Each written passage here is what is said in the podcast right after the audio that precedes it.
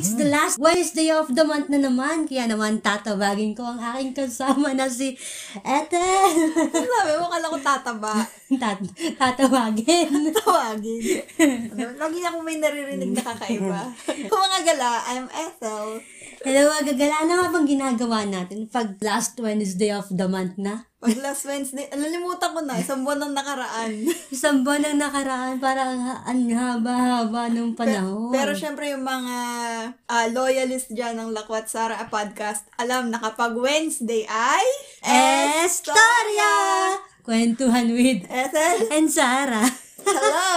Welcome to our Hello! podcast. Hello, mga gala! And syempre, yung istorya natin ngayon is pagpakwentuhan natin yung episode ng February. Ooh. Which in tungkol sa pag-ibig. Sa akin, special ang February. Kasi, special yan kasi birthday yan ng ano eh, ng mga dalawang... talagang ano yun, dalawang importanteng tao sa buhay ko. Nako, talagang hindi enough ang isa. Dinalawa pa at pareho pa ng date ng February 27. kasi kaya dinalawa kasi yung February, hindi yan ano, hindi yan dapat kulang-kulang. Dahil lagi yung sinasabi na kulang-kulang kami mga February, eh di dalawa kami ngayon. Labis-labis naman. Labis-labis. Kaya nga naman, mga galasin na naman na namin dito. Yung isang kulang-kulang. Pero, napupuno siya ng kanyang mister. Yun. Yun. Kasi syempre, di ba, pag-ibig, di dapat couple-couple. Di ba? Couple-couple yung mga napag-invite natin ngayong February na to. Bakit ba naman hindi couple? Lagi invite natin sa istorya. Yes, papasukin na natin kasi kanina pa naghihintay sa labas ng ating mga bisita. Oo nga. Pasok!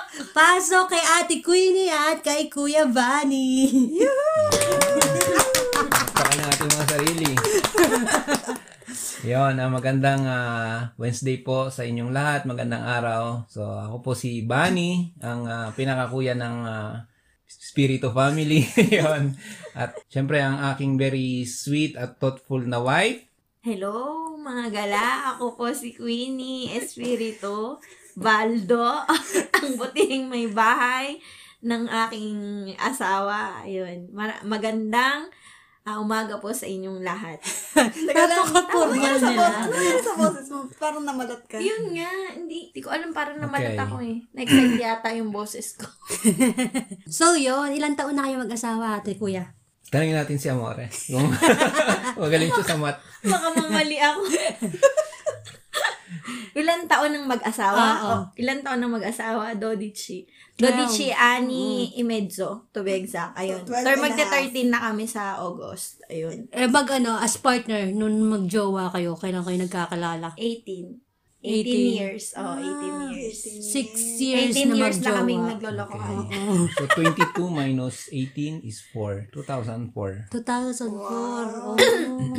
Ayun. So, what do you do in life? Share something about yourself naman. About sa, ah, aside sa pagiging um, couple. Okay, right now, yun nga, ang trabaho ko ay ah, alipin sa bahay na joke lang. sa sa sa hotel, nag nagwo-work ako sa hotel and may part-time din akong linis ng office tsaka li- linis ng bahay. So hangga't kaya naman, so yun pa rin at ah, syempre may mga financial ah, na paggagastusan tayo mga kailangan nating ah, bills mga ganyan. So kailangan talagang kumayod sa panahon na ito. And syempre pag minsan pag may mga nagpapa-outing, yon. Sana yung mga nakikinig dyan, kung gusto nyo mag-outing. may promo na eh, no? Parang may side ano ah. So, y- yun. And, yun nga, pagdating din naman sa bahay, yun, eh, yun, nag, mahilig din ako magluto, kaya, at natututunan na rin na maglinis-linis ng bahay. Bagong hobby mo ba yan? Oo. Kinakarir na ngayon. Oo. so, yun. Ikaw, Ate Queenie, ano ka? Ayun, um, nagwo-work po ako as domestic. Tapos, on the side naman, nagtuturo ng kids choir at saka minsan nag-a-assist din sa adult choir dito sa sa zone namin. Ayun, yun yung pinagkakabalahan ko ngayon. At syempre, bukod doon, maging isang asawa at maging isang nanay sa bahay. Oo. Ayun. Ano pa ba?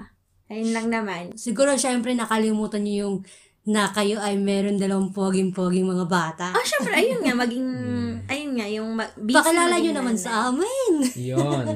At ah, actually, yung dalawang ah, poging-poging kids namin, bakit nga sila pogi? Dahil pogi po yung kanilang nanay. yung kanyang nanay. Yung kanyang tatay at maganda yung kanyang nanay. Ano ba yan? Naloloka tuloy may ako tama sa words.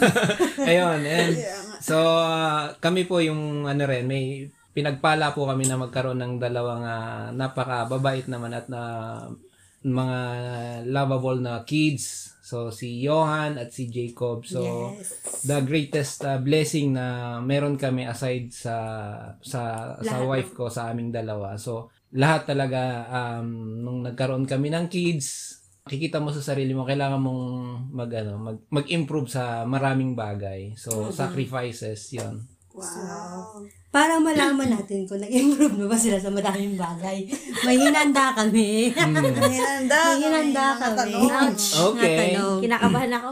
So, dun sa tanong, ano lang, sasabihin nyo kung sino yun sa inyo. Kung si Kuya Vanny ba yun o si Ate Queenie. Okay, pero sasagot kayo ng sabay para malaman natin kung pareho ba kayo ng iniisip o magkaiba kayo ng iniisip. Iniisip. Oh, ikaw muna. Unang tanong. Sino ang mas showy sa nararamdaman? Si Amore, si Queenie. Ako ba? Hindi niya alam. Sino? Eh, so, ano sinong sagot mo? Hindi, para sa akin kasi parehas lang. Depende kasi sa mood. Parang ganun. Hindi So, yung mas, mas madalas. Mas madalas. Mas ma or mas madaling mag-show ng nararamdaman. na ako, ako nga. Okay. Yung mas. Ay, nako. Pwede naman pala siya. Ikaw next. Oo nga. Okay, number two. Ito, bahala na kayo dito. Sinong mas magaling magluto? Pareho lang. Sa akin pareho. Parehas. Hmm, magkaiba Sa lang kami parehas. ng ano, ng Putahe. genre. Oo, yun. Genre. baka ito yung mas madali. Sino yung, aling kaninong luto ang mas nagugustuhan madalas ng mga bata? Sa akin. Sa kanya. Ah, oh. Sa Sinigang, Sa adobo. kanya. Oo, luto ng daddy. Mas Mm. gusto ng mga Mas bata. Bet kasi nila. nila mga Pinoy foods. Eh ako, Special Italian. ang mga Italian, naman food ang, siya. ang niluluto ko. Which is soyang-soya na sila sa school. kaya hindi nila bet kainin dito. Siyempre, pasta, mami. Saka, ano nga, yun, para sa akin nga ang kusina eh ano, extension nun. Parang nagiging na gustong gusto ko, mahal, parang nag-enjoy ako magluto. Sobra. Mm, sobra, sobra Okay. nag-enjoy. So, question number three. Sino ang mas prone na magsinungaling? Kahit yung mga white lies lang. Oo. Mga Ako, palo. ako, ako. Ano? yung titig ni ate parang sasagot kaya to. ka lang kayo talaga Ah, Aamin kaya to. ako. Ah, Okay. sige, Give example nga ng mga simpleng mga simpleng mga white lies. Ano yung ano? ginagawa mo. Kanina. Dali, sagot yun. Ah, meron. Oh, yung kanina. Sabi ko, sabi ko, anong ginagawa mo? Sabi niya, na nakikinig ng podcast. Eh, bakit? Tumatawag ako, hindi ka sumasagot. Eh, nakapost. No. Ang sabi ko, kasi gamit ko yung, yung ano, headset. Ah, Eh, siyempre, pag nakano yung, yung ano mo, Ano ba? ayan na, ayan na, hindi, ayan na yun. Ayan na yun. Oo, nakikinig ako. Pinapakinggan Ay, ko ba't sila. hindi ka ano. nga daw nata- na nasagot? Daddy, what lies na yun. Ano No, tinanggal ko yung aking phone, yung aking headset. Ah. Tinanggal ko muna dahil syempre nasa ano nga ako. Na, yung in-explain ko sa kanya, mami, tinanggal ko yung Ba't ano. sabi mo." niya, hindi daw totoo.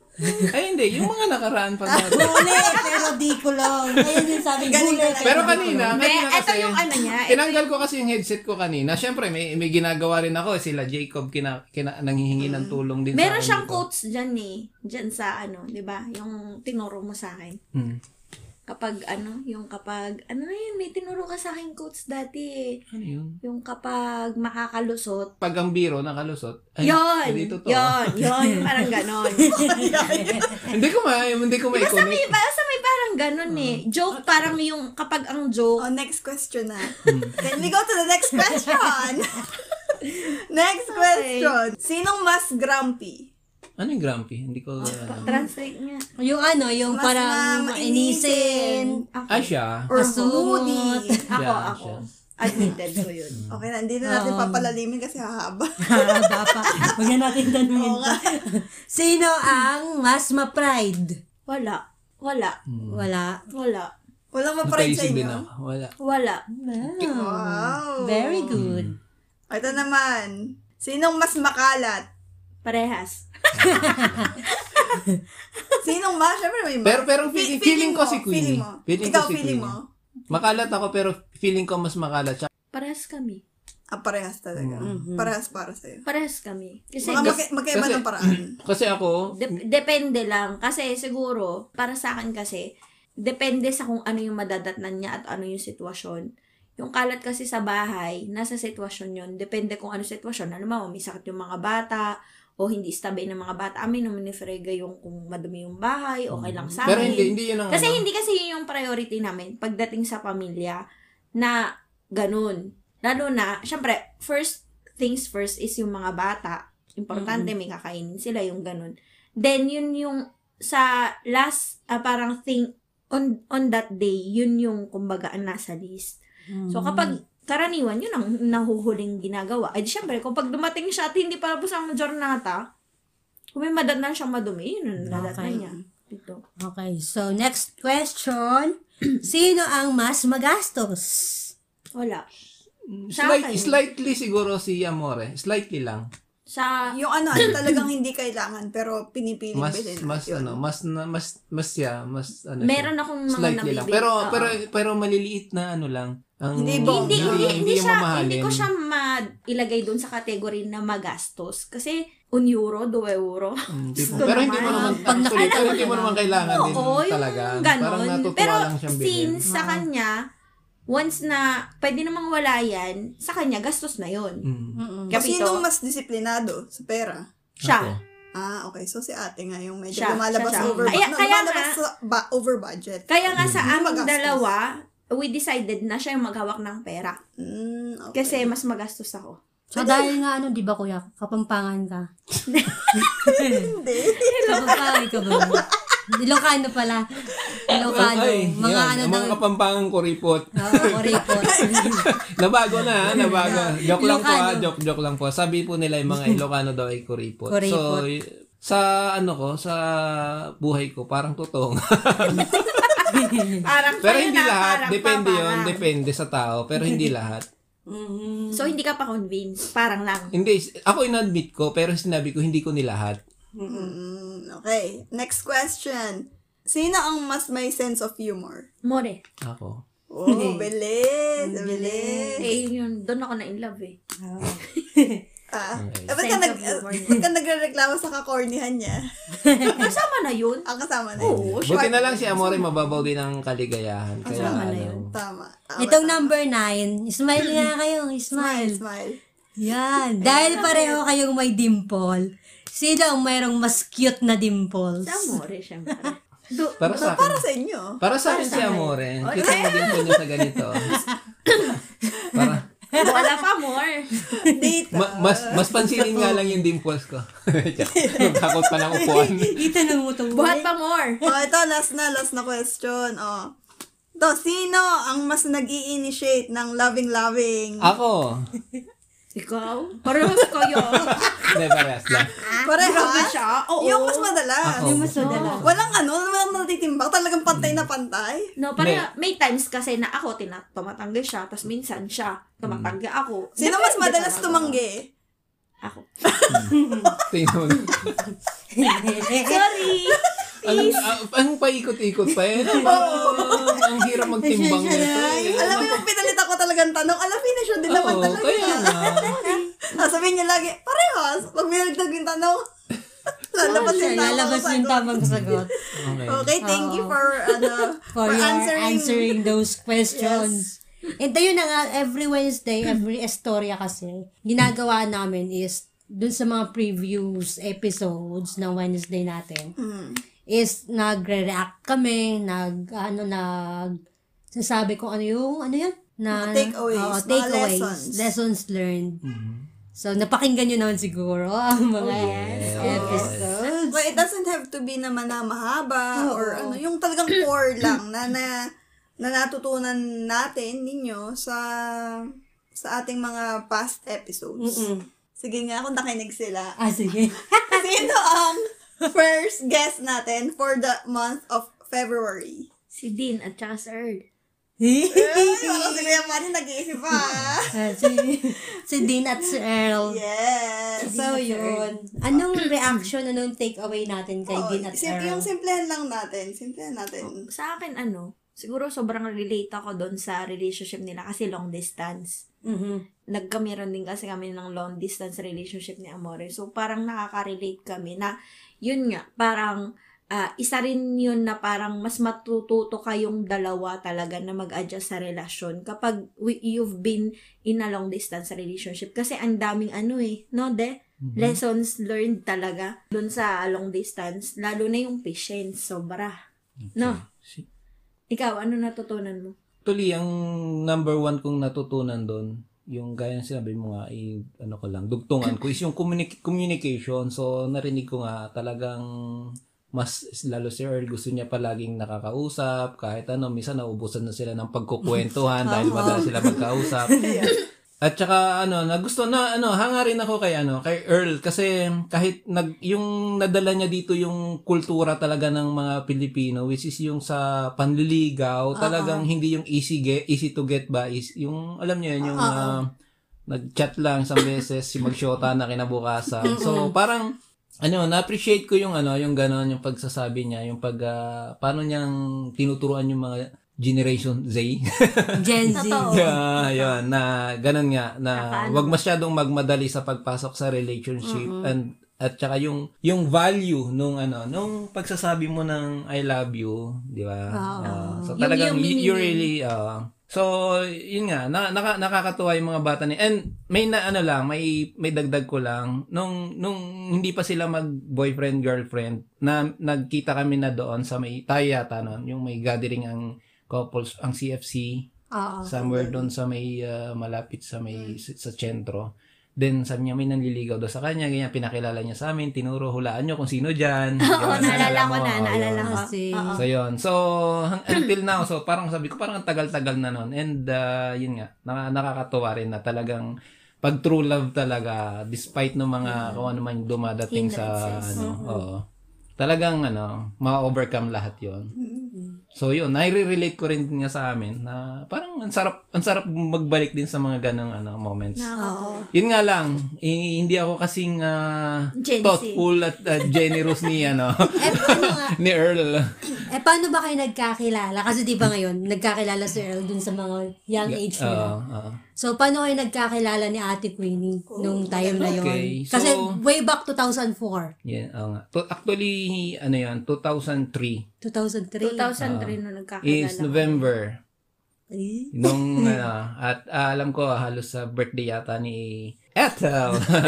yung mga time na yan. Nung first day niya sa klase. kanino. Ah, kasi yun yung yung pumasok siya doon sa sa office, ah bali ano rin ako doon eh. Hindi naman din yung matagal na ako doon sa isang engineering office sa Makati, sa may Bel Air.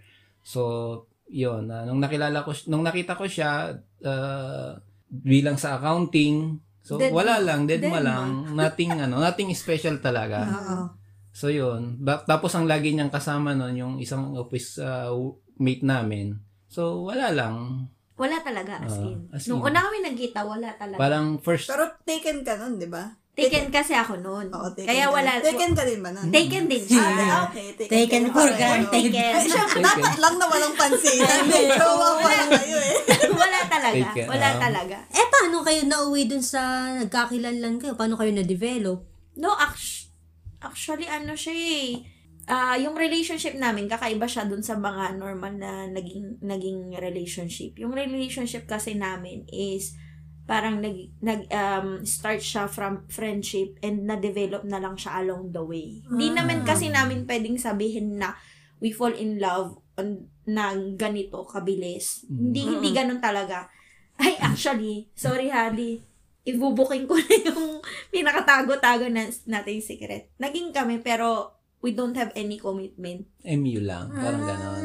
Alam mo yon Yung- Nag-MU-MU din pala kayo. Naging kami pero walang commitment kasi hindi pa kami nakaka-move on dun sa mga past namin nung time na yun. So, ang usapan na, ay sabi ko sa kanya, ayoko, ayoko munang pumasok. Pero ininsist niya, sabi niya, try lang natin, mali mo matulungan natin ang bawat isa. So, yun. Wow. Para-paraan. Tulungan kita makamove on ha. ah, kaya Parang nakarelate ako dun sa isang episode. Kay eh. MVP? Oo, yung kay MVP. Ay, yung pala yun. So, walang ligawan. Wala. Wala. Wala. Ah, kaya pala proud na proud ka kay Earl. Kasi hindi ka Oo. So, ikaw pala yung easy to get. Hindi, actually yun na nga. Ah, siguro nga, yung, yung, yung, No, it's depende kasi nga sa tao yun eh. Di ba? Nagsabi. Depende nga sa mga tao. Hindi naman siya easy to get talaga. Ibig sabihin, it's, it happens lang na lagi kayong magkasama. So, every day, as in, kung maaari nga lang, in 31 days, isang araw lang kayo hindi mag, nagkikita. Imagine nyo kung gaano katagal yung days na gano'n na lagi kayong magkasama. May motor pa ako noon. Ah, hin- hinatid, ko- hinatid ko yan sa kanila sa ano sa Sampaloc Kaya nga. sa may ano sa may UST ano Mm, so yon So, ang engineer met an accountant. Wow. so since yun nga at since kami nga lang yung halos uh, binata at dilag, dilag, Dalaga. Dala- dalaga nung mga time na It's not yun halos. Tayo lang talaga. Kami lang Ah, talaga yung pero, dalaga at pero, binata. pero malaki rin yung age gap namin hindi lang halata Yun, yun. Kasi Nung mga nagkita kami, so 21 years old yata siya, more or less. Ako 27 na rin nun. So, yun. Tanda mo na pala. Hindi ko alam na ano, na ganun palang kataas yung agwat niya, atit kuya. No, gan ako alam ko. 26, no, 26 yata ang tama. Eh, bakit- 5 years kasi, 5 years, no? 5 years. Five years. Eh bakit naman dumating sa point na sabi mo ay maging kayo na? I mean, kahit ano, Hindi, kahit wala pang commitment. Bakit mo naisipan na parang ipursu si ate? kasi ano, yung ako, nag enjoy ako sa nakasama siya. Sa Masaya company. ako. Oo, Mm. kasi ano, yung madali siyang ano, yung pasayahin, parang ganon. Tsaka napaka ano niya, na, napansin ko yung pagiging ah, thoughtful niya talaga. Yung mapag, napaka mapagbigay niya. Yung maganda yung puso niya. Mhm. Mm. Tapos, kailan naman kayo na-uwi dun sa formal na, na kayo na talaga? Mm-mm. Actually, hindi. Tinatanong ko nga siya eh. Hindi yung date, at least, ano yung Hindi. moment na yun? Wala. Ako, actually, parang nabuo lang talaga yung love nang hindi ko na namamalayan. Pero, siguro kung merong isang bagay na parang nasabi ko na, ah, okay to. Actually, nung una ko siyang na-meet, dead ma talaga. Tapos, nung wala na akong boyfriend, hindi naman talaga yung as in ah, 100% attracted ako sa kanya. Kasi physically, hindi talaga yun yung ideal ko. I hate Kumu- Ah, parang ano ano ang itsura? Mukha ba akong bakulaw? Basically. Kamukha niya si ano, Rainier Castillo Uy, ng hindi. Starstruck dati. Kasi nga hindi, ayoko ng gwapo. Ah. Sorry, ayoko ng gwapo. Kuya naman Gwapo ka gwapo ka pala. Ayoko ng gwapo, ayoko ng manileño. Parang... Playboy. Oo, yung playboy na effect dami para sa akin. Oo. Ayoko ng ganun. Okay na sa yung may itsura, pero ayoko naman ng gwapo. Alam mo yun, eh yung unang tingin mo pa lang sa kanya na, alam mo yung pakyut sa office, yung ganun. Tapos, i-smile, smile, pats papakita pa talaga yung dimple. Nakaka, ano kaya? Eh, asiwa. Tapos eh, yung mga, ang daming tumatawag na babae sa office, syempre. Mm. Oh, uy, may, ah, sir, may tawag sa inyo. Tapos maya maya, iba na naman. Sir, may tumawag ulit yung ganon. Eh di syempre parang sabi ko, playboy naman ito. So talagang wala siyang, wala siyang magandang ano para sa akin. I mean, yung, nung una ko siyang nakilala. Nung nagkamero na lang ako ng parang, ah, okay pala siya. Nung unang niya akong dinala sa bahay nila. Kasi parang ano, Fiesta yan. Fiesta. Oo, nung fiesta. Nung, nung dinala niya ako sa bahay nila, hindi ko talaga in-expect. Ako, ito pala yung bahay nila. Tapos, ano siya, um, ang tawag doon, siya pala yung provider ng family niya. Doon ako Mm. na-attract talaga. Yun, doon ako na- na-attract. Mm-mm. Pero kung hindi ko nakita yung kung paano siya, paano yung family niya, kung paano niya pinoprovide yung needs ng family niya, siguro hindi. Siguro hindi talaga. I mean, kahit Oo. ganyan yung itsura niya, hindi ako ma-attract. Yun yung talaga nagpa, ano sa akin. Doon ako, yun yung minahal ko. Kasi sabi ko, ito yung gusto ko lalaki. Yung responsable, yung, Family oriented. oo, family Mm, oriented. family-oriented. Tapos, nung nalaman ko pa, wala siyang bisyo kahit ano. Sabi ko, Mm. wow, parang too good to be true. Yun talaga, yun sabi ko talaga. parang, too good to be true, may itsura. Tapos, family oriented. So, walang bisyo. Parang, Denied pa mm. si Daniel Padilla pa. Medyo kinakabahan ako noon. Totoo, kinakabahan ako. Kasi, sa, kasi, ganun pa yung time na, sabi ni nanay, siguraduhin mo ha, pa-double check mo yung ano niyan. Baka mamaya may asawa yan. Yung may mga may mga ano, na effect talaga. Kasi syempre, nanay, alam mo naman, preokupata, no? Mas malayo sa amin. Di syempre, Oo, naintindihan ko rin naman. Pero ako, medyo mayroon din yung kabog ng dibdib ko na, to ba to? Parang imposible naman na may ganun taon nag exist na, alam mo yun. Tapos yun, eh yun nga pala talaga. No choice na ako. no choice na ako. Yun. So, yun pala yung inyong ano, young love story. Tsaka Yung ano, kayo nagkakilala. Ang nakakatuwa kasi no mga times na yun. So kahit hindi pa kami, nag stay kami sa ano, sa mga park. Mhm. Parang ano lang, nagkukwentuhan lang kami. Yung, Yun lang. yung talagang nakik- nakikilala namin yung Isa't yung isa't isa. isa kasi lagi ka, hal- halos gabi-gabi kaming ano niyan lumalabas. Pero hindi yung lalabas na magde-date. Kung hindi papunta lang sa park, ano, kakain sa karinderya. Hindi kami yung ano, hindi kami yung mahilig sa ano, yung gatherings sa mga Mm. mga mga party-party o mga disco mga ganyan. Basta ano lang sa ang ang pinaka-special na lugar sa amin dati yung ah, sa Raha Sulaiman Park doon sa may Manila Bay. Mhm. Yun. Yun, nakaupo, ano, and minsan naabot kami ng madaling araw doon. Natu- nakakatuwa lang kasi nakakatulog yan dito sa shoulder ko. Parang mga ganon. Pero, ano lang din. Parang, ang tawagan pa namin dyan dati, best eh. Best lang. Best. Best. Best. Ah, yung best na yan, delikado yan eh. Kaya mag-iingat kayo ah. Ano na, best. Ah, mga pa-best dyan. Best ko lang to. Susunod yung best na yan, be na, be. So, Ayan. yun lang, ah. So, yan ang pinaka-danger na word talaga. Best. Best. Hindi. Alam na alam gamitin ng mga sanay na sanay. Sanay na Sanay na sanay. sanay na. Sanay na sanay na. Hindi nga daw siya playboy, sabi natin kanina. Yan natin. No, hindi niya binawi. Ay, hindi niya binabawi. Oo nga, no. Hindi niya binabawi. hindi niya binabawi. hindi niya, hindi siya kanina lumalaban kung sino yung mga babaeng tumatawag sa office. Oo, tiyan mo, hindi niya nagpapaliwanag. Ay, di siya, totoo naman eh, di ba? Hindi ba ako marunong magsinungaling? Pero hindi hindi pa naman kasi kami eh, di ba? Parang anong ano, anong gagawin niya? Hindi pa naman nga kami, marami Pero- lang sila. Grabe naman kayo. Mm, nat So, sinasabi mo Natatawa- is maraming may- may na- humahabol. yan. At saka na naalala ko lang din may kinukwento may kinuwento si Ethel. Parang sabi niya, ewan ko lang yung exact word ni eh, Ethel nang kasi naano ko rin siya na na meet ko rin before ng Yeah, fourth year high school ako na. ah sabi niya ganun. Ah, may kinukwento si ano, si ate, may cute daw sa office. Parang gano'n, di ba? Oo, yan. Ikaw na nga yun. Ay, yeah. So may crush ka sa akin nun. Hindi naman siya. Ah. Sabi mo nga, ang pogi-pogi. Nga, pero sabi ko nga sa inyo, hindi kasi ako ganun ka-attracted sa mga ganun. It's more of, hindi mo naman kasi sinun, sinunod, hindi niya sinunod yung, tol- yung inano ko na kasunod eh, na sinabi ko sa kanya eh. Alam- Kaya lang mukhang playboy, sabi ko. No, tsaka mayabang. Oh, mayabang. yung dating. Sabi ko. Since birth. Yun. Mayabang Ayan, oo. O kaya, kumbaga, yun lang ang narinig mo, pero yung kasunod, Pe- di mo narinig. Pero yun ang, yun ang pinaka-consistent na ano sa akin, na Maya- compliment. Ever since. Playboy? Mayabang. Hindi, mukha kasi talaga, oh, may, mukha ka talagang mayabang. Akala nila mukhang mayabang ako eh. Pero, Pero totoo, totoo, mayabang. mayabang talaga. Mayabang talaga. Ay, na. Ay, naka. So, yan pala yung ano, nagsimula din pala kayo kagaya nila Denise sa friendship. Oo. Bago talaga kayo na-develop sa isa't isa. Yeah, tsaka ano, ayun, yung nag-LDR kayo kasi kinailangan ni ating pumunta dito sa Italy. Italy. At Mahirap. ano nga, while nga dito sa ano, sa, sa guesting namin na to, mas na, nagpa-flashback sa akin yung ano, yung mga nakaraan. Memories. Oo. Bigla akong kinikilig kanina.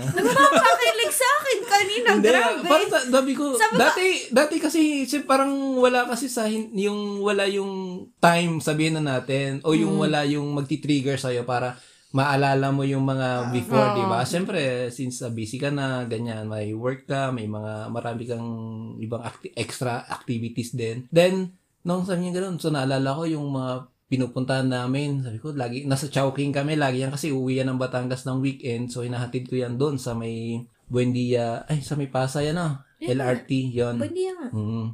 Para ano, to- then bago siya umalis, pupunta kami sa Chowking, order siya ng favorite niyang halo-halo. Tapos may notebook pa kami doon, nagsusulat kami ng mga plano namin.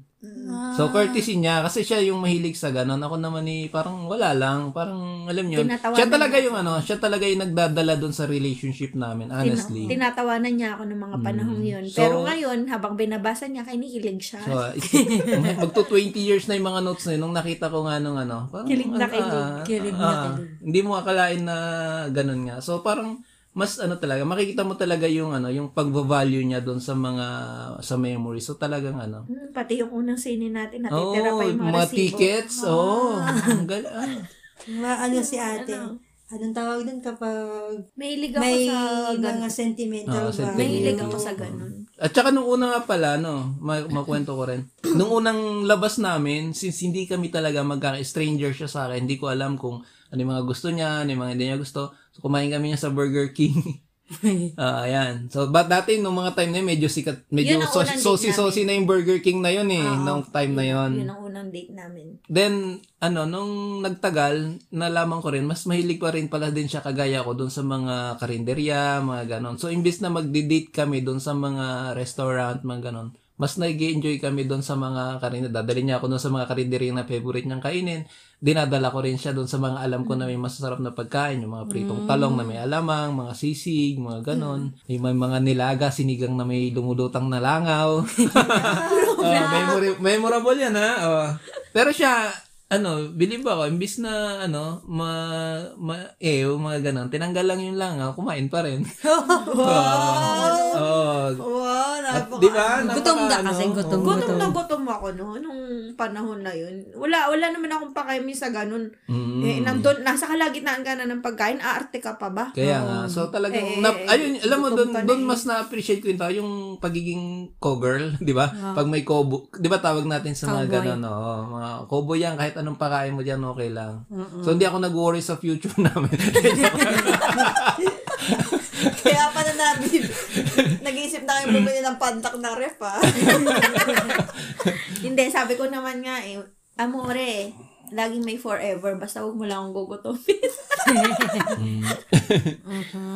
So, yun, ito yung, ano, yung mga kilig-kilig moments nila ng mga bata pa sila. Eh, tayo ba? Ano ba bang natutunan nating lesson kila Earl at kay Denise? Oh, ikaw muna, Sarah. Naku, Sarah. Anong mga natutunan mo kay Earl at kay Denise? Wala na, natutuwa. Hindi naman sa more on nat- natututunan. Natutuwa lang ako na from a Gen Z na ikaw yung magsasabi sa mga tao na magpaligaw ka. Mangligaw ka, di ba? Parang kasi sa mga panahon ngayon, more on naririnig natin is nagkakilala lang, sila na, di ba? Nagka-Facebook lang, sila na. And ayun, parang nakakatuwa na talagang ang kabataan ay may pag-asa pa rin. Di ba? May pag-asa pa rin sa kabataan. Which is, depende din yung kasi kung paano yung environment nila, kung paano sila napalaki ng mga parents nila. And yun, sabi nga nila na ano, every time na paghihigpitan sila ng parents, mas lalo silang nag, na-urge na magrebelde kasi gagawa at gagawa sila ng way para magawa yung mga gusto. And dun, dun sa relationship nila is happy sila kasi blessed sila ng ano, may blessing ng parents nila. Yeah. At saka nagtanong din sila. And syempre, maging responsible din kayo dun sa sa blessing na binigay ng parents. And ayun, yung parang wag i-take advantage na porket pinayagan kayo makipag-date is uuwi na ng late, 'di ba? At Saka ano, they still know their their limits. Ayun yung ano, kahit nandito sila sa ano, 'di ba, sa Italy which is European country, hindi, oo, hindi ano, yung ano ba yun? Open. yung Open- liberated. Oh, liberated countries. Mga bata. Oo, na limited din yung kanilang ginagawa, which is nakaka-proud. Eh, nakakatuwa na mapapakinggan din ng ibang mga Gen Z na existing pa rin para yung mga ganyang klaseng tao. Yes. Kailangan may sa- clone si Earl. Mm. Oo nga. Di ba? Mga- Kung pwede lang maklone sa Earl. Maklone. lalim pa lang tao ni Earl, no? Iko-clone, ipapaklone Doon ko siya natin. na, doon ko siya mas ano? nakilala. Mm-mm. Paambunan natin, Ate Queenie. Pa- Ipapaklone natin para Mm-hmm. kayong mga single eh magkamera na rin ang katulad na Earl. Ikaw, Tetel. Ha? Ikaw naman, ano ba iyo? Ang takeaway ko lang kay sa ah, sa episode nila Denise at Earl. Siguro ano, I can say yung presence ni God sa relationship nila. Being uh, in a relationship, um, especially Gen Z sila, hindi madali na, na present si God sa relationship nila, pero nagagawa nila. And mas lumalim yung relationship nila nung nag, uh, nag-serve sila together sa Youth for Christ. Yun, I honor them. I honor them kasi they included God in their relationship. Yes, Yun. yes, yes. Ayun lang po. Yun lang. Which is nakakatuwa. Pero, Oo, syempre. oo. And ayun, yun dito naman sa susunod natin na na episode kay kay Adsay is ka, medyo kakaiba to eh. Kasi ano, same-sex relationship. Mm. Oo. And within that, they are also creating a family. Oo nga. Kahit na same-sex sila, pero meron silang pamilya. Pero kayo, ano ba yung natutunan nyo dun sa ano, sa storya nila? Kay ano, doon nga kay ah, special ah, relationship ni Kay and Zay. Ang na- na-appreciate ko yung ano nila, yung lalo na kay ano, kay dumata yung bilang father kasi syempre bi- bilang ah, tanggapin mo kung ano yung yung yung mga mahal sa buhay Mm. at ah, salunin mo yung responsibility. Oo. So talagang ano, yung pinapakita mo talaga kung kung ah, yung tunay na pagmamahal. Kasi syempre, kung mahal mo isang tao, tatanggapin mo rin kahit yung mga mahal nila sa buhay. Oo. So, despite yung yung ano nga, yung yung syempre of course meron ka ring mararamdaman sa sarili mo, yung yung pride mo, yung ego mo o kaya the same time, syempre medyo yung ibang hindi nila it doesn't matter kung ano yung sasabihin ng ibang tao, di ba? So importante is yung ano nga, yung ah, masaya ka doon. Yes, oo. So, y- yun lang, yung enjoying yung yung company nung nung partner mo is ano na yon talagang ah, mararamdaman mo na yung pure love. Pure love. Oh, so it doesn't mean nga kung ano kung anong gender mo, basta importante nagmamahalan kayong kayong dalawa. Oo. Ako Kapito. naman, siguro ano, proud ako sa kanila. Kasi em, hindi siya ganong kadali yung ganong tipo ng love na alam mo yon na maging parang na ilabas mo Oo, yung magpakatotoo ka sa sarili mo yung ganun. Hindi siya ganun kadali. But they they choose to na gawin yun para dun sa love nila. So nakakahanga yun kasi hindi hindi siya madaling gawin pero ginawa nila para sa kanilang dalawa. So nakaka-proud and nakaka-relate ako in a way na alam mo yung relasyon nila is hindi siya romantic. Parang Mm-mm. more of practical relationship, parang ganun. Na which is, yun yung meron din kami kasing mag-asawa na ang galing, alam mo yung sa simplicity, sa sobrang kasimplehan ng relasyon nila, walang ibang kailangan. Alam mo yun, yung Oo. basta nandun lang sila sa isa't isa, kasi nga, di ba, sila nga sabi nga nila, sabi nga nung, hindi ko na, nalilito ako kay Kay at Casey. sa totoo lang, nalilito ako kay Kay at Casey. Pero kumbaga, nung, pina, nung pinakinggan ko nga siya is, ah yung kapag halimbawa, hindi, hindi siya, kasi hindi selosa yung isa eh. Oo. 'di ba? Eh kaya ako relate na relate kasi siya ganun din siya sa akin. Hindi Yung parang. Oo. alam mo yung walang hindi hindi kailangan ng more affection, yung parang alam naman natin na mag-asawa tayo, so okay na yon yung parang ganun. Napakasimple lang na relasyon. Nakakatuwa kasi akala ko nung una kami lang yung may ganong relasyon na Mm. normal ba yun? Yun pala may mga ibang tao din pala na ganun na yun, ah, they live simply, pero alam nila sa isa't isa na ganun nila kamahal yung isa't isa. Nakaka-proud. Tapos nagpapalaki pa sila ng mga anak nila na in some way, eh syempre parang ang hirap din na mag-advise ka kasi iba yung relasyon Oo. mo eh. Tapos iba yung relasyon na gugustuhin ng mga magiging anak mo.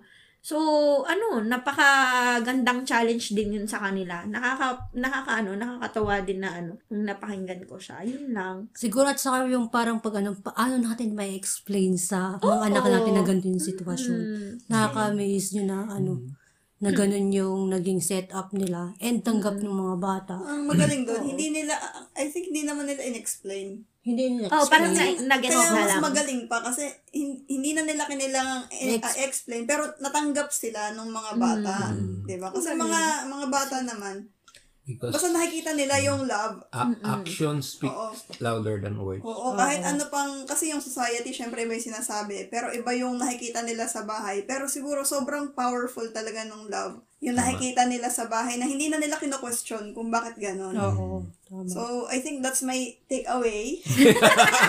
Sabay ganun eh. Daya. Ayun, Tapos takeaway niya. Parang inumot lang yung wala, sinabi ko. walang effort, no? Nag-butt in lang, take away niya na. Takeaway niya Gano'n na. kaya? Okay. na, yun, yun, yun takeaway ko nun. Ako naman, I honor yung the kids. Yun. As- siguro, um, kasi syempre, in-honor niya na yung relationship itself. I honor the kids kasi hindi madali. Kasi iniisip ko, paano kaya ako pag ako lumaki na ganun yung ah, parang homosexual um, yung parents ko o same-sex yung parents ko. Paano kaya ako magre-react nun? Oo. But I think, kung punong-puno ka ng pagmamahal, lumaki ka ng punong-puno ng pagmamahal, hindi mo nako-questionin yun eh. Oo, Mas ang question pa nun yung mga taong nakapaligid sa inyo na hindi naiintindihan yung sitwasyon. Pero kung naaalagaan ka, talagang binibigyan ka ng panahon, pinoprovide yung ka- mga pangailangan mo, I don't think na parang kukwestiyonin mo pa ba kung ba't ganito yung parents ko? Yes. Or kung bakit ganitong klaseng tao yung nag-aalaga sa akin. Mm-mm. Kaya, siguro ganun talaga ang pagmamahal. Napaka-powerful talaga. Yes. At saka yun nga, Powerful. um, gaya ng sabi ko nga rin, is uh, yung importante talaga is yung happy, happy family. Anuhin mo yung may per- magulang kang ah, lalaki, babae, pero yung bahay nyo naman is ah, hindi hindi mo nararamdaman yung love, di ba? So, ay, ay, you get yung ibig ko sabihin, di ba? Yes, so, it's yes, better yes. pa rin talaga yung yung love na mararamdaman sa family. Kahit ano pa yung yung kondisyon o sitwasyon ng family, importante nandun yung love at masaya ang bawat isa. Tama. Yun ang perfect na pagsasama. Ikaw naman, Lakwat Sara. yung, yung sa akin naman ay, ano, since yung um, relationship nila is kakaiba, napaka-powerful nila, powerful. Powerful nila kasi hindi sila nagpa apekto dun sa mga sinasabi ng tao, dun sa mga sinasabi ng families, sinasabi ng mga taong hindi importante sa kanila. And yung that time, that moment na nagkakilala sila, ang mas importante lang naman sa kanila is yung relationship nila and yung mga bata, which is maganda kasi ano, yung, alam mo yung nagmamatured sila habang tumatagal. 'Di ba sabi nga nila doon, after seven years pa nila ng relationship nila, sa kanila nalaman na ito na talaga yung taong kakas makakasama ko sa buong buhay. And nakakatuwa yung ano, yung sabihin nila na ano, na laman nila kung ano yung outside world nung umalis sila dun sa sa, sa sistema na sila lang dalawa. Kasi nung, nung before seven years, sila lang daw lagi eh. Sila lang yung mundo lang nila. Kumbaga, hindi, hin- par- parang takot in a way na paano pag Go ano, to the oo, open. Okay. go to the open space na kung saan na ano, yung parang kapag may lumalapit sa kanya, maiisip mo, ay naku, baka mamaya um, kabit niya yun, etc., etc. Pero nung in-out nila sa labas na, na ganito pala yung sitwasyon na madami palang possibilities na ma-engage tayo sa iba't ibang tao. And doon, nag-matured sila na kahit ganun pala yung mundo, at the end of the day, uuwi sila magkasama sa bahay nila. Which is, ayun yung maganda sa naging relationship nila. Na, ano, na nagtutulungan din sila. Lalo na they are building family. Tama. Oh, That is why gusto ko din tanungin sa inyo, kuya at ate, paano yung naging relationship nyo nung nagkaroon na kayo ng mga anak? Paano kayo parang bumubuo ng family? Ako, okay. May, may nabago ba? Oo, may Same nabago pa rin? ba? Nap- Nag-improve? Puma, or nagbumaba? Ac- Actually, yan nga. Um, since nung dumating ako dito sa Italy, Mm-mm. ah ah, admitted ko rin naman kahit siya, prinsipe kasi ako dati since birth. hindi niyo lang alam. So, Kaya na pala yung napangasawa. Ah, ni hindi ako marunong maghugas ng hindi ako pinaghuhugas ng pinggan since birth ako. Ah, hindi nagluluto. So kumakain lang ako. Ganyan. Border ka lang sa Oo. inyo. Umukuya lang siya. Ah, so, Red kaya space. so, Parang yun pala, yun, yun. Yung pag, so, nung pumasok ako sa pag-aasawa, tapos umalis din agad si Amore, punta din sa Italy. So, hindi, syempre, may asa, ano lang ako, yung married lang ako, pero yung responsibilities, wala pa talaga. Kasi, Oo. kasi pag hindi mo pa naihapak yung paa mo sa tubig, hindi mo alam yung temperature talaga, di ba? So, parang wala lang. So, nung dumating kami ako dito, yun nga, sabi niya, umiiyak siya, kasi hindi niya expected na ganun ako. Dahil, eh, makikita niya yung wala akong ginagawa. Dahil, parang ano yung, ad- nag-adjust ako talaga. Oo, oo, oo. So, since ba-. Barkada ko pa nun, mga, ano, mga teenagers. Flower boys. oh, yan. Alam na alam niya, di ba? Yan sila Jenrick, yan, Ah, mga ano. So talagang, ganun lang ako dati, though may work ako, parang wala lang. Hindi ako marunong magluto. Mm. Sinaing lang alam kong lutuin at pritong itlog. Ni adobo, yung adobong normal. Oo. Hindi ko hindi ako marunong magluto nun.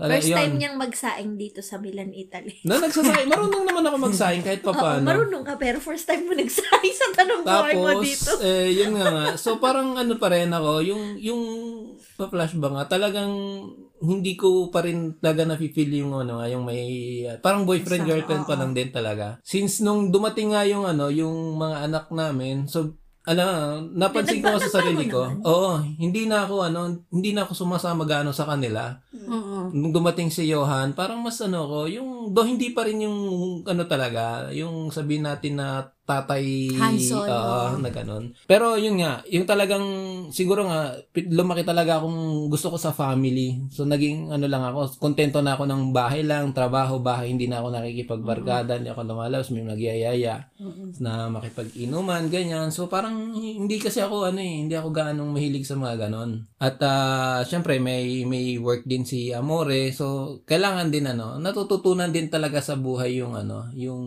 im- yung improve, improvement ka ako. Talagang continuous yun. Do may, ano yun, parang, syempre, minsan, kala mo, nag improve ka na, biglang magda-down. Parang, ano pa rin talaga siya, yung, oh, Roller roller coaster. coaster pa rin. Nakwatcha yan.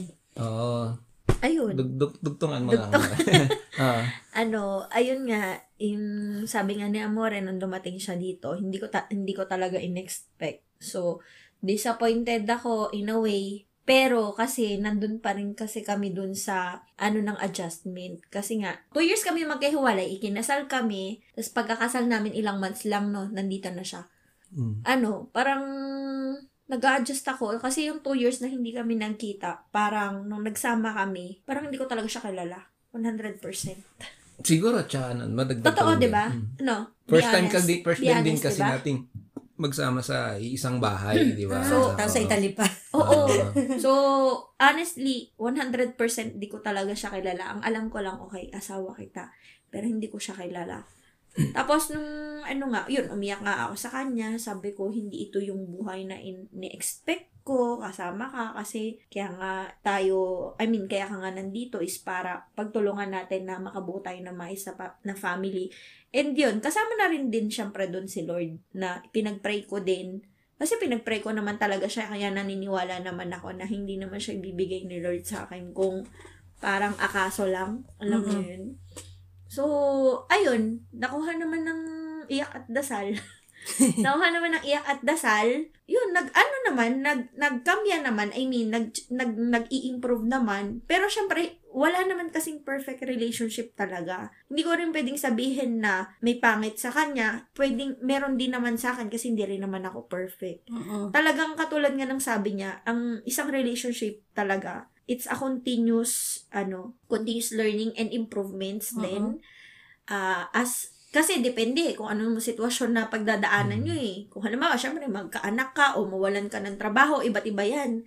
So, kailangan talaga yung magkameron ka ng mahabang patience. Pero pinaka-importante sa lahat, communication at saka si Lord. Yun. Kapag yung tatlo na yun, feeling ko magkakasama, parang okay naman lahat, no? Kasi may pasensya ka, inuunawa mo yung sitwasyon, tapos nagko-communicate kayo, pinag-uusapan nyo anong problema.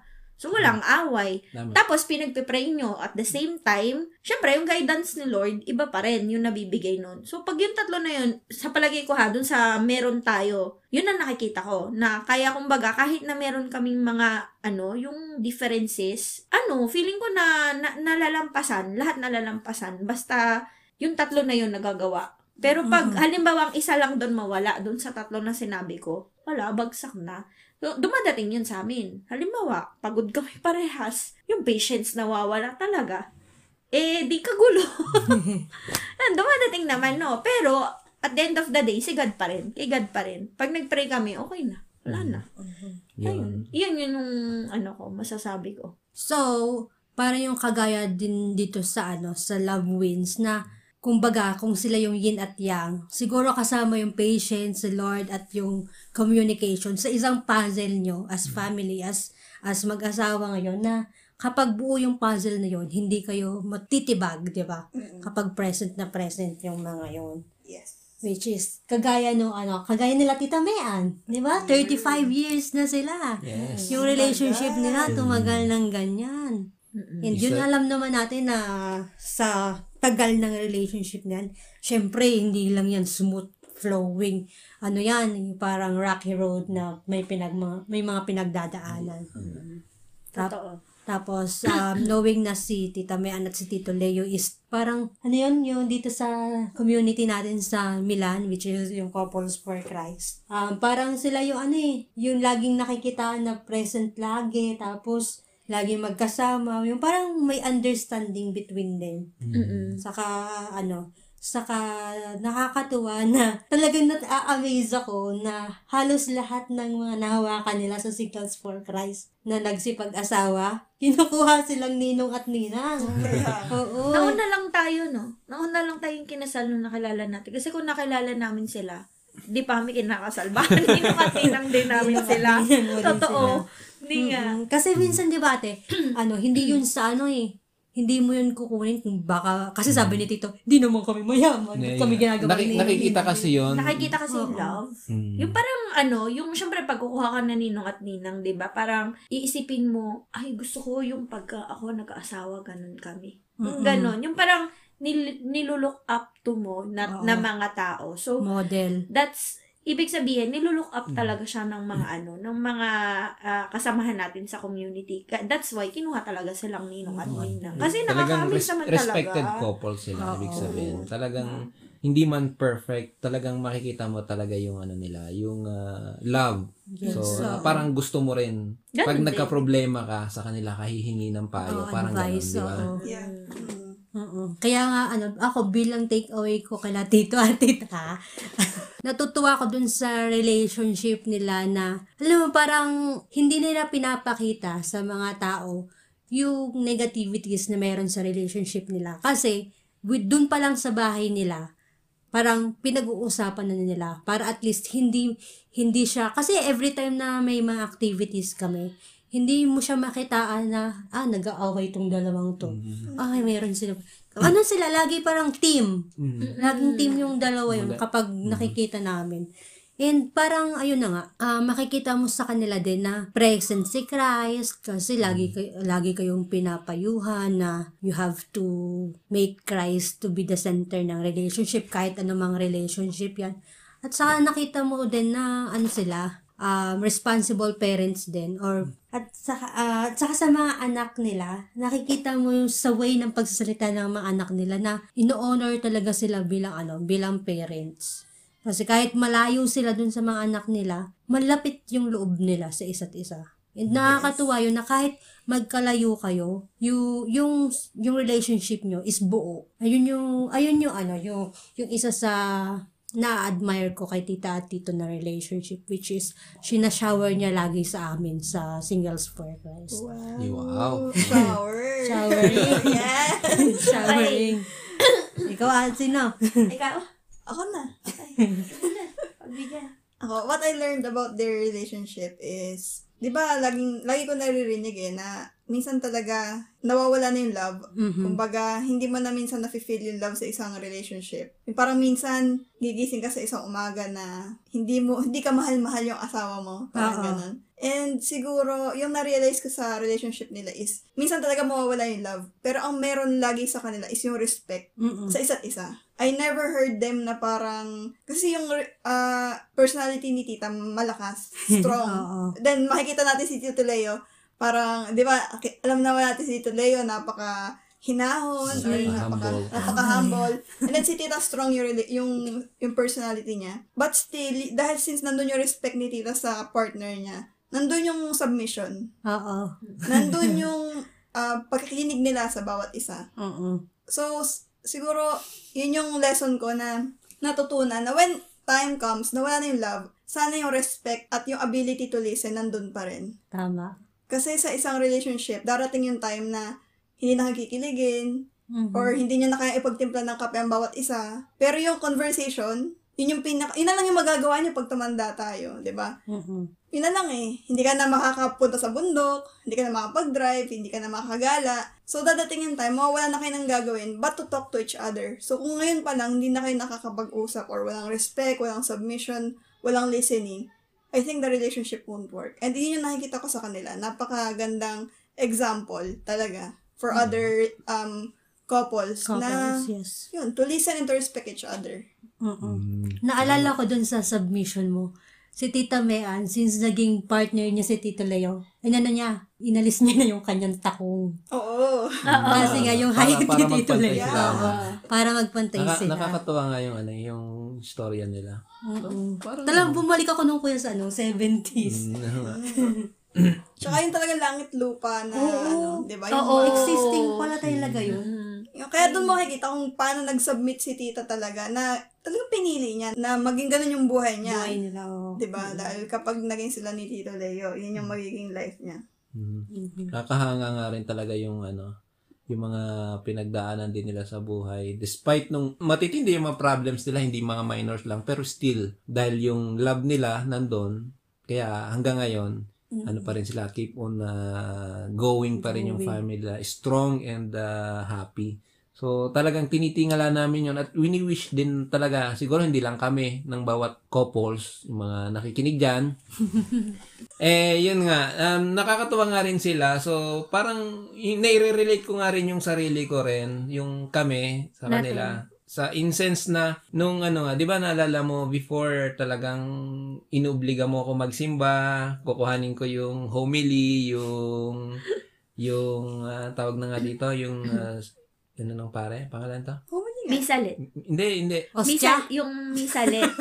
Hindi, hindi. No, no. meaning, yung... Vino? Yung gospel. Salmo, salmo. Salmo. Yun. Gospel. Gospel pala, Ah. gospel. Yun. So, parang nagmamask card ka pala. Oo, may mas Actually, yun. sa akin. Pero nag-cheat ako doon. At ina-admit Ayan ko. yung, ayan mga white lies niya. Pag ano, sabi niya, oh, magchat-chat kami ng lunes. Ah, nagsimba ka? Oo. Anong gospel? Sabihin ko. Anong homily? Yeah, sabi. Pero yun, pagkatapos na malaman ko yung gospel at homily, umuwi na ako. yun lang ang habol ko. Galing, Oo. galing. Talaga naman. Mm. Napakamaparaan. So parang ano talaga, sabi ko nga, ah, yun siguro, yun, hindi na siguro, nilagyan ko na ng ano, ng, Tuldok. Hindi tuldok, yung gano'n. Exclamation, Exclamation oo. point. Talagang yun yung number one na natutunan ko sa kanya na talagang yung paglalapit kay God. Mm-mm. So, yun ang the best talaga na na na- naibigay niya sa akin Big- aside doon sa love talaga no yung yung kay God kasi ah yun nga nung dumating kami dito lalo na nung nag-couples for Christ kami so talagang pag nag nagre-reflect ka at nakikita mo sa buhay mo yung presence ni God kung titingnan mo yung mga nangyayari sa mga buhay natin di ba. So talagang ano, sabi ko nga, ah, totoo nga, ex- existing nga talaga si God. Talagang ano, yun. At na- nakakatuwa din na na yung magdasal nga. Actually, dito ko lang natutunan magdasal ng English. yung Our Father. No, Tagalog lang. Tagalog. Oo, oh, promise ha. Hindi, ka, siguro nakakahiya, nakakahiya man, pero ina, inaamin ko yon Kasi lumaki rin ako ng hindi ganong nagsisimba rin yung mga parents ko. So parang yun din yung na-adapt ko. Oo.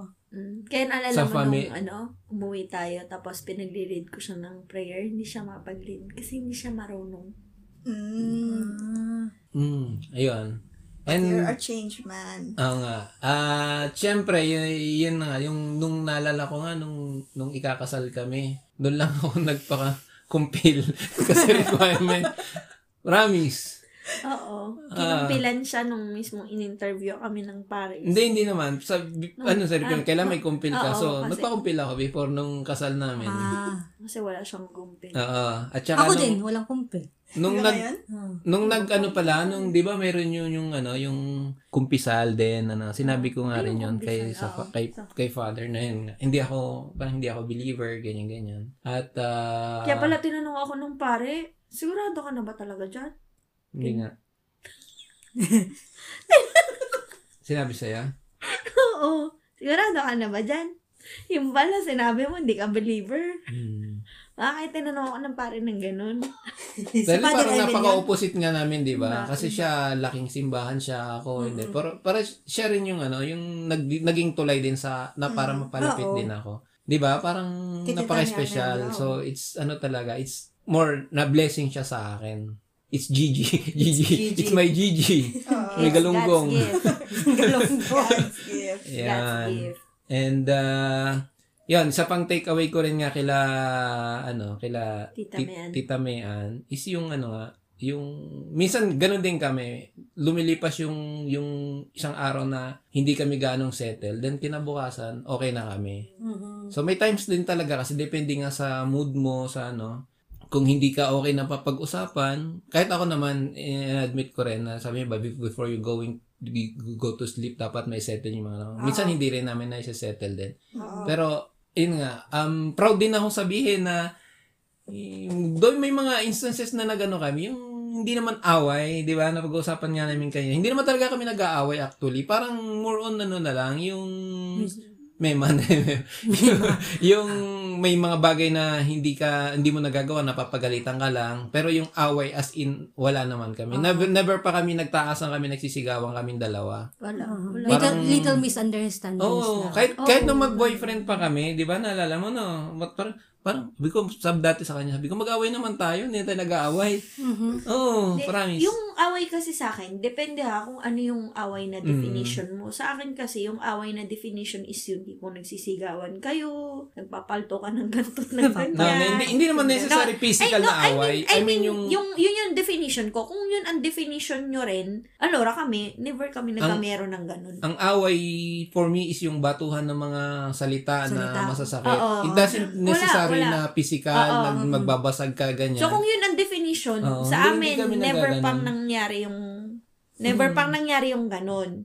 Siguro kami, kung meron kami hindi pagkakaunawaan, tatahimik lang ako, sasabihin ko sa kanya, wag mo muna akong kausapin. Okay? Pag sinabi kong wag mo muna akong kausapin, ibig sabihin masama loob ko, ayoko magbitaw ng salita na mabibitawan ko, Oh, so tapos masasaktan respect. ko siya.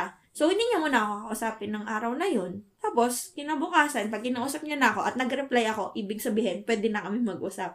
Ah, hanggat hindi pa ako nagre- nagre-respond sa kanya, ibig sabihin, hindi pa Wag ako okay muna. nun. Oo. Mm. Yun, Tsaka yun yun. lang yung sign namin. No, Tama. nag-okay naman. Tsaka yun, naman. napaka-importante ng word na sorry. Yun. Napaka-importante sa amin. Na talagang ah, ano, pag hindi hindi nasasabi yung salita na sorry na yung talagang ida-down yung da, na- ano ah, yung you Sincerely. really oh, sincere na talaga sorry ganyan. Sorry, walang kasi. Oo. yung sorry lang mali talaga. ako. Yun, sabi ko, sorry mali ako. Oo. Kasi pag- Napaka-importante nun. Kasi pag sinabi kong ganon, siya mga mafe-feel niya yung ano, yung magansa parang ganon din, ganon din naman siya sa akin. Sorry ah, ganyan, mali ako. Hmm. Alam mo, ang sarap sa pakiramdam. Mm-mm. 'Di ba? Mhm. So so siguro kaya hindi kami dumadating yung yung point na talagang may heated ag- argument kami talaga. Mm. So sa pera, sa mga bagay, wala hindi kami nag-aaway niyan. At So, misunderstanding. Oo, which meron normal din. Naman, normal ano, naman. Wala din naman perfect, pero yun na nga. Na- nag-iisip nga kami. Sabi ko, pag ano, yung away, hindi, hindi namin maisip kung kailan kami nag-away na ano talaga. So, meron lang yung mga, ah, may mga mali akong nagagawa na hindi niya nagugustuhan, pero it- hindi dumadating na yung sa Wala. argument. So, Simpleng Oo, tampuhan. oo.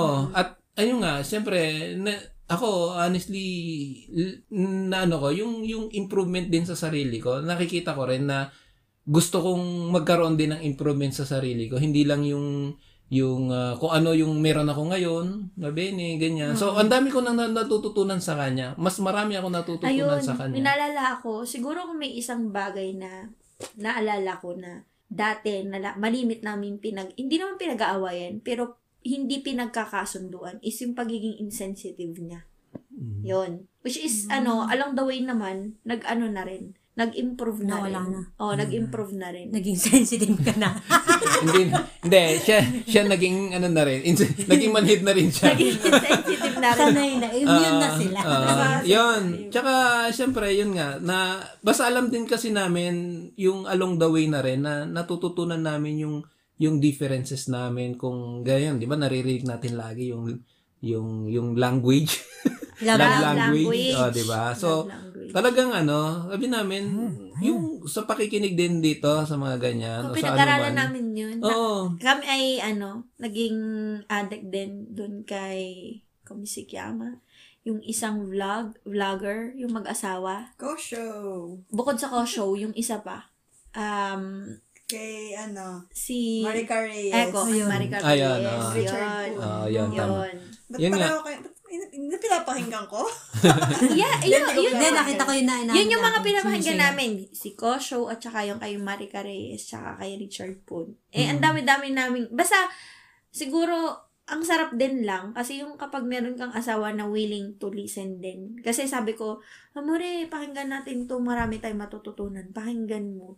Tapos, habang nag, nag-aano sila doon, nagsasalita sila doon, ikaw, anong love language mo? Anong ganyan, ganyan. Mm. Tapos yun, ang dami naming na, ano, natutuklasan sa sarili namin. Ah, ganun pala Parang- tayo. Parang Yung ako ganun. dati, ginagawa ko lang ng normal, pero hindi ko naintindihan kung Na may ganun bakit pala. ko ginagawa, kung ano, basta ako, okay lang naman ako. Sample ha, sample. Yung coffee, four, to, four times a day, willing akong ipagtimpla kita kahit di mo sabihin sa akin. nag enjoy ako. Oo. Nagigets mo?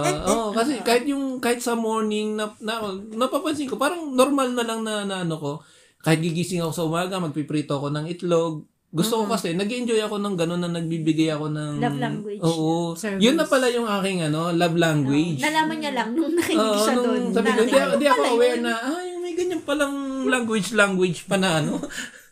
Ka, uh, kapito. Mm, so yun, kahit sa mga bata, ano rin ako, na, natutuwa rin ako na pag ano, no, anong gusto nyo kainin, ganyan. Siguro, kaya mas na-enjoy nila na yung nagluluto ako. Kasi, alam niyo, yung gustong gusto ko kasi nagluluto. So, yun nga. Love language na nga. mm, Kahit minsan, sabi nga, ano, sino magluto? Ako na magluluto. Minsan, nag-aagawan pa kami kung sino magluluto.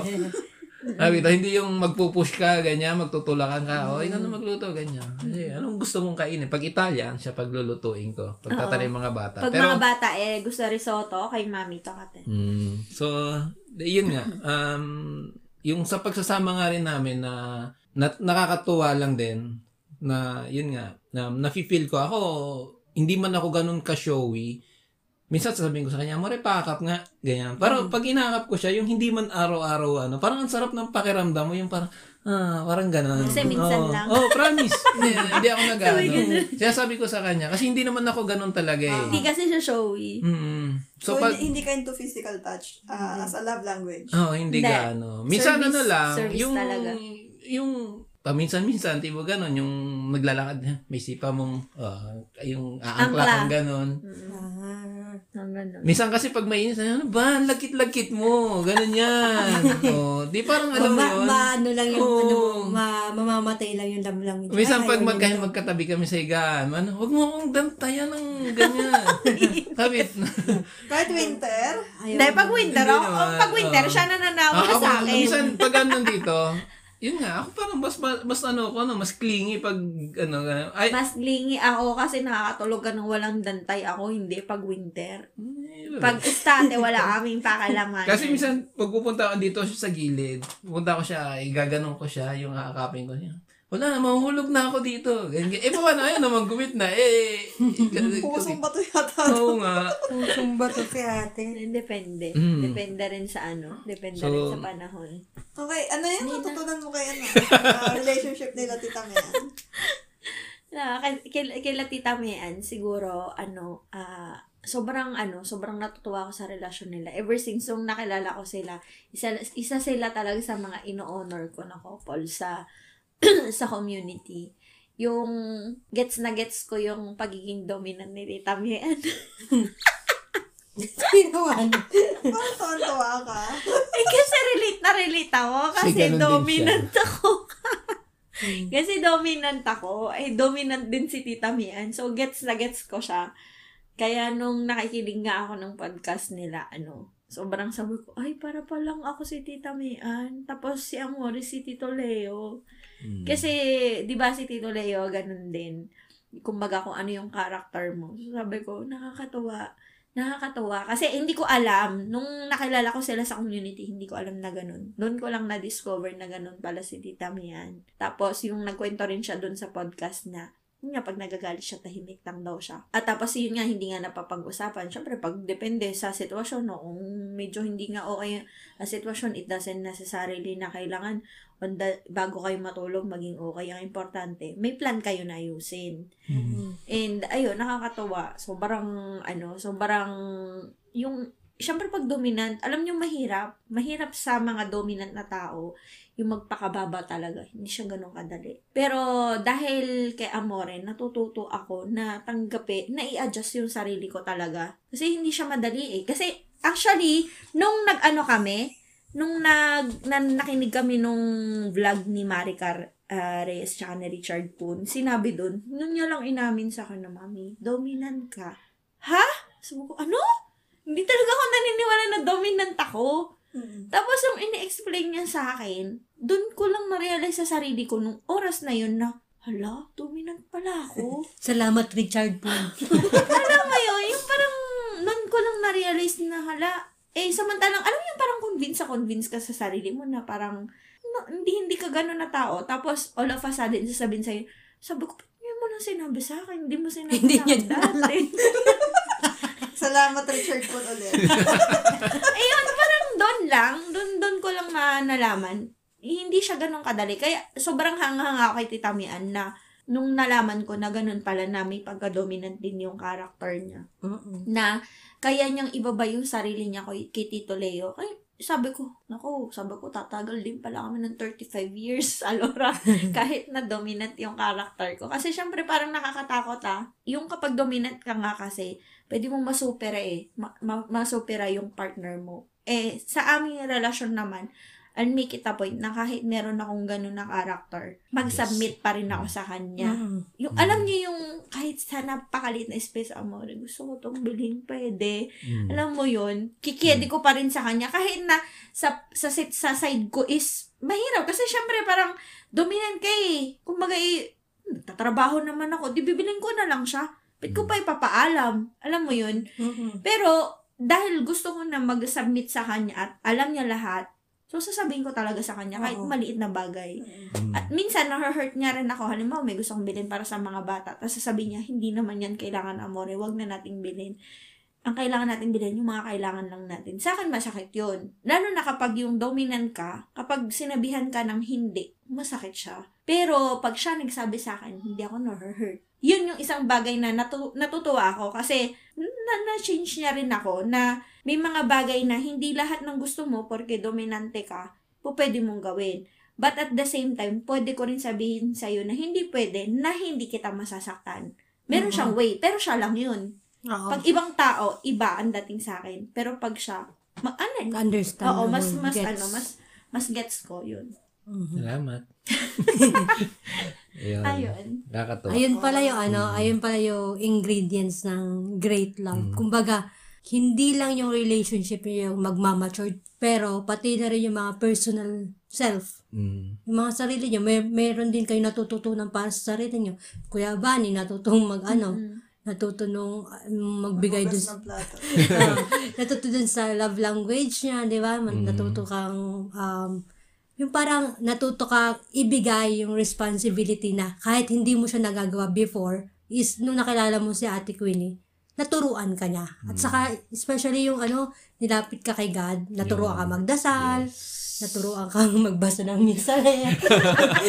Di ba? Natuto, alam yung kahit simple lang mula dun sa pagtakas-takas mo, alamin mo lang kung ano yung gospel of the day. Di ba? At ngayon, kasama mo yung mga bata, magsimba. Ah, Mas habang si Ate Queenie yung nagko-choir, is makikita ng mga bata na, ah, ito yung daddy namin na kaya kami ding dalhin kung saan siya dinala ni mami. Tama. Oo. And then, the same thing na si Ate Queenie, is natutunan niya din na na magpakumbaba para sa iyo yung yung ano yung tanggapin din niya minsan na may mali din siya Mhm. 'di ba na na hindi lahat ng bagay is ah, kaya niyang solve ng sarili niya lang niya Tama. which is kailangan din yung ano Dapat- kaya nga kayo partner eh Dapat partner nga Oo. yun. Kaya nga, naniniwala ako sa, hindi, ay, hindi pala ako naniniwala sa you complete me. oo But, you should complement each, Each other. other. Tama. Mm, totoo. Yan. Tsaka yun nga, yung kahit minsan may, yung gusto nga siya, kahit ako hindi okay sa akin, pinagbibigyan ko at hindi naman pwedeng lagi na lang akong no. no oo kailangan mo- kailangan ko ring i-accept na y- gusto niya to, pagbigyan mo na, wala namang mawawala sa iyo, napakasimpleng bagay lang at napakalaking kaligayahan niya na yung maliliit na bagay na yun. So, yun, yun importante knowing eh, kilalanin mo kung ano yung ano, yung makakapagpasaya at saka makapagpalungkot. Do minsan, alam ko yung nakapagpasaya sa kanya, admitted ko hindi ko lahat nagagawa. Oo. Dahil, yun nga, hindi ko, parang hindi ko na ano yung sa sarili ko na, Baka hindi naman ikaw yun kapag ginawa mo na. eh, parang hindi naman sa ganun. Parang ano lang din, yung, yung ano ko rin, yung, Ego yung mo. kakulang, hindi naman, yung kakulangan ko lang din sa ano, parang, di ba sabi nga natin, wala namang perfect na, alam mo, yung sa occasion, gusto niya may letter siya, mga ganyan. Minsan ako, Ah. minsan gumagawa rin ako, minsan hindi. So, hin- consistency, hindi rin ako consistent Hindi talaga. consistent. So, sinasabi ko rin naman sa kanya, sorry, ganyan, ganyan. So, sabi ko, pwede namang, yung ibang ibang normal na araw, masusurprise na lang siya, tipo ganon, yung kahit wala namang occasion, na- mas, mas ano siya, Mas mas, ma- na-appreciate niya, di ba? Sincere yun. Bigla-bigla. So, bumabawi naman sa ibang bagay, let's sabihin na natin, di ba? Basta wag lang gugutumin. sa nagustuhan ko dun sa sinabi niyo is importante yung sorry. mm. Yun, yung walang dun sa ibang mga naging guest natin. Ano, dito, dito, ayun yung parang overall, lahat ng yan mangyayari kapag marunong ka mag-sorry. Kasi, ha, sa journey naman natin, dami-dami mangyayari. It's, I accept din natin na minsan nagkakamali tayo. And yun, kailangan lang din natin mag-sorry. Diba? Yes. Isa yun sa pang pinag-usapan namin ni Amore nun eh. Sabi ko, pag yun yung pinaka-importante sa lahat. Yung basta mag-sorry ka lang, aminin mo lang na mali ka. Walang ke, kasi, walang Naman. dahil, walang pero, walang ganun. Dahil, ano, ang sorry, isa sa pinakamahirap na bigkasin. Ang I love you napakadali. Ang sorry, mahirap. Mm-mm. Kasi kapag Gets niyo? binugsungan mo na kasi yun ng kasi, pero, dahil, ibig Basta, sabihin, hindi na siya pure na sorry eh. Hindi ka na sincere kasi parang sa sinasabi mo, sorry lang kasi. Alam mo yon meron kang dahilan eh. mm, Tanggalin mo na yung dahilan. Sabihin mo ng, ibig sabihin, pag sabi mo sorry, admitted ka, mali ka. Mm-mm. Punto eh, basta. wag na mag-alibay. Oo, parang ganun. Walang, walang gagamitin na ibang tao or may, alam mo yon yung ipapasa mo sa iba yung mali or something like that. Mm. Parang aminin mo na lang, mali ako, okay. Mm-mm. Tsaka yun nga, maging open nga. Kaya nung simula nung nag-asawa na kami, halos kalahati ng mga kasalanan ko inamin ko sa kanya. Ah, Hindi ka dati pa. halos kalahati ka. Ano ka na? Never too late. Oy. Saka, correction, hindi inamin, nabuking. Labuking Iba pero yun. hindi aamin. Iba yun. Huli, pero Okay, iba yun. Linawin natin. Yan po, Iba yun. sa susunod na podcast malalaman. Comment down below kung gusto nyo Kung gusto nyo malaman. malaman kung ano yung kalahati pang kasalanan ni At Kuya ano yung Bobby. mga nabuking miss na ginawa ni Mr. Oo. Ay, gusto nyo ba ng isang ano, secret file? o, pwede ako maglabas ng isang secret file para sa podcast na ito. Um, Na-cancel ang kasal namin na in-schedule for the first time dahil nag-back out ako. Tinawanan ako. Nag-back out sa atin po yun. Oo, totoo yun, totoo. Ayun. Nag-back out ako nung unang schedule namin ng kasal. Ano yung unang schedule ng kasal? oh, Wag na ikwento kasi yung detail. Okay. Grabe naman siya. So, yun, yung, Nag-open yung, yung, da- yung dahilan ay sa susunod na kaparata. Comment down below kung sinusisain. So, yun, yun na nga yung, yung ating mga takeaways ngayong buwan ng pag-ibig. Ang daming lessons, di ba, ng, ng love. Yung parang ang cringe pakinggan, ang corny pakinggan, pero pag love pala yung pinag-uusapan, dami palang mabubuklat na learnings. Mm-mm. At mabubuking ng mga secrets. Kaya, yun, sa maraming maraming maraming salamat sa mga couples at mga lovebirds. Ang dami din lovebirds na nahuli. Oo. Di ba? At thank you sa inyo, kay Ate Queen Ate at kay Queen Kuya Kuya for accepting the invitation, Invitation. To, to join us here in our Estoria podcast. It's our honor. Kaya naman, mga gala, kita-kita ulit tayo sa Estoria! Kwentuhan with With Ethel, and Sarah. bye-bye! Bye-bye! Bye-bye! Thank you! Bye-bye! Thank you! Pabakuna, para tuloy ang lakwatsa. Bye-bye! Thank you mga gala sa pakikinig ng episode natin ngayon. Kaya naman see you again next week for more lakwatsa, for more gala at istorya. And don't forget to click the follow and bell button on Spotify at bigyan nyo na rin ako ng 5 stars. Thank you na agad-agad. At kung gusto mo maging part ng Lakwat Sara family, you are very welcome to join us on Facebook. So mga gala, magpabakuna para tuloy ang lakwatsa. Bye-bye!